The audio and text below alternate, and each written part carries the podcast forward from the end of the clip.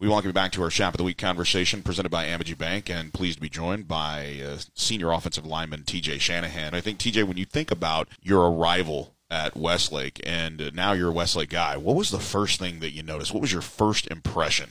Well, you know, I had a lot of conversations with uh, Cade Klubnik and Connor Robertson and Bray Lynch um, and a bunch of other guys, you know, kind of before I got here. So that kind of really helped me with my transition into Westlake.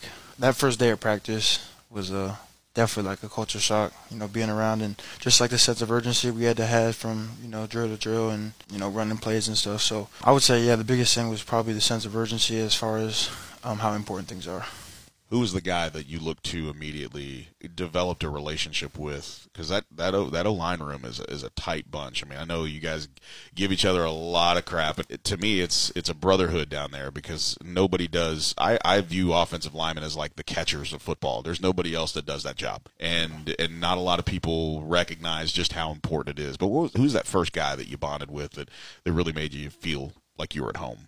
Uh, I mean, I got to say, Connor Robertson. You know, I talked to him probably two, three, four times a week before I got here. You know, the, I mean, I just built a really good relationship with him. So, you know, it was really good. Whenever I first got here, he kind of just showed me the way as far as, um, you know, how kind of everything works around here. So it's got to feel good to just turn on the TV and, and all of a sudden you see your boy playing. What does it, what does it mean to you to see some of your teammates playing at the next level? Oh, I mean, it's special. I felt like it was just yesterday. You know, we were all teammates in the locker room. You know, laughing after you know winning the home game. You know, I look at the footballs and the trophies and and all the hardware that's around this field house, and I go, you know, for a guy that's not from here and a guy now that is uh, very much part of the culture of Westlake High School and a very big part of this football team. When you have to move from one place where you've grown up pretty much your entire life or spent the majority of your formative years in one place. I know a lot of people make a big deal about coming to Austin or coming to Texas to play Texas high school football. But what I look at is the journey of how difficult it is to leave home. You know, we talked about this with Ethan Burke. There was a lot of things that kind of went into the journey here, and I'm always interested. It's it's one thing to play football TJ, but it's also another thing to kind of reboot your life a little bit and hang out with a completely different group of people, a, a, completely different coaching staff. And I'm interested to hear your perspective on how you've been able to develop what you would call a second home here in Austin. Being at Westlake and being in Austin for a little over a year now, I mean, it's definitely my second home for sure.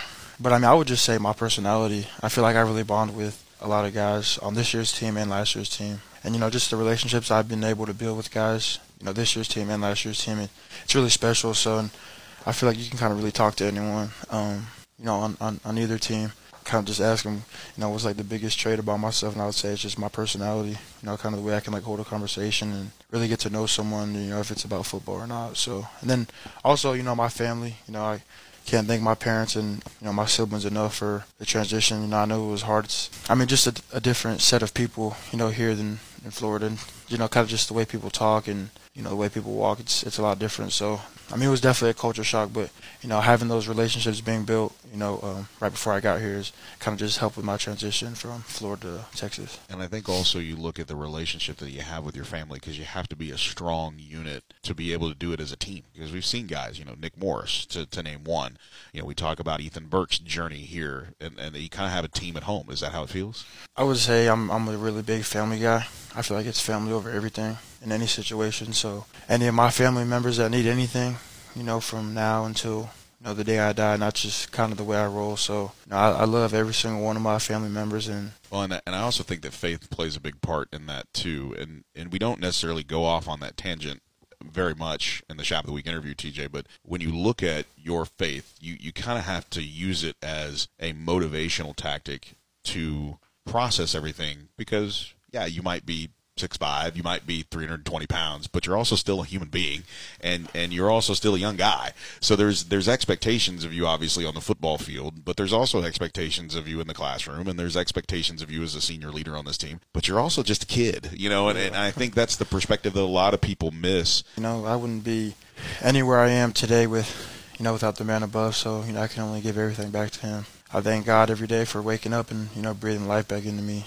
every morning and you know, we always sit down as a family every night before we all go to sleep and, and say our prayers. So faith is definitely big for me and, uh, you know, big for my family. So that's one thing that I'll, i always have, And I think also you look at the football part as being fun. And a lot of times, you know, you do a lot of work to have a little bit of fun and that lot of work comes in the form of your passion to play the game. And I think when people think TJ Shanahan, they automatically, you know, you, you see all the memes and the videos online. It's like, oh, he put this dude on skates or he put that dude on skates.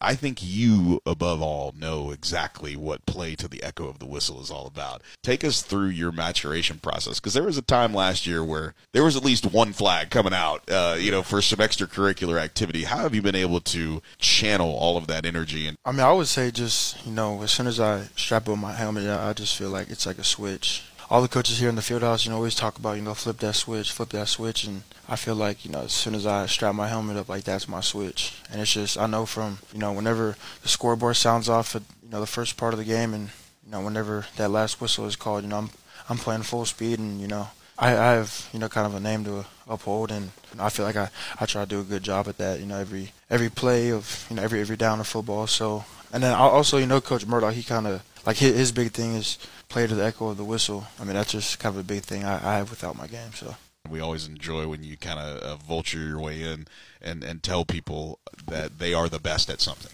And that's what I've noticed. It is never about you. You know, as as much as you show up on the television broadcast or as much as you, you show up on some of our sideline videos, it is always to praise somebody else. You know, you, you walk up on Ethan Burke, best player in the country. You walk up on your coach, best coach in the country. And I, I want to know who's that guy for you? Is Coach Murdoch that guy for you or your teammates that guy for you? Who's who's that guy for you that's pushing you? I would really say it's my family. Relationships I have, you know, with all my siblings and my parents, it's it's really special to me and I feel like I just I owe them, you know, my life and a half. So, you know, I feel like every time I step up on that football field, it's it's kind of something I owe them. You know, just being part of a team, you know, it, it can't be all about yourself because at that point, you know, it's not really a team. It's their philosophy um, at Westlake has has been team over me. So, and I I feel like it's super important. I think it's also a, a, mantra that you can kind of take with you when you're done. You know, it gives you the opportunity of be a good teammate. Well, what does being a good teammate mean to TJ Shanahan? Um, I feel like just being there for you know your teammates. You gotta have good you know relationships. Walking around the locker room and stuff, and I always try to say hi to everyone. And you know, if some guy's just sitting by himself, you know, ask him how his day was. And because you know, at the end of the day, you don't really know what anyone's going through. You know, at home or you know with their personal lives or even within themselves. So I feel like you know you can make someone's day by just asking how their day was or you know what's going on. So I feel like I I do a pretty good job at that, just trying to touch people's lives, you know, even if it's, it has nothing to do with football. So what are some of the things that Coach Murdoch says to you that it's kind of like that annoying older brother or dad figure that hey man I got it, but something that you rely on every single day? One of the things that he always says to me or at least you know within our offensive line is just having a sense of urgency. And I feel like not just you know throughout offensive line drills or whatever it is. I feel like it's just kind of something you got to have you know within your day to day life. You know, just a sense of urgency to do things. And you know, ten years from now, you ask me how, how Coach Murdoch was as a coach, and I'll say, you know, he he preached one thing and it was a good thing. You know, just having a sense of urgency. So. I like sense of urgency because it works in so many facets of your life. You know, you have a sense of urgency with your family. Yep. You know, I I know what I'm playing for. And this is something we covered with Hunter Luke last year. Your why. It takes a, a different mindset to play at another level. And a lot of that has to come with internal motivation. But to me, hearing this conversation, what do you play for? Is it the W on your helmet? Is it the name on the front of the jersey? Is it the guy next to you? Is it for your family? Not because you feel like you're obligated, because you feel like I've been given a gift.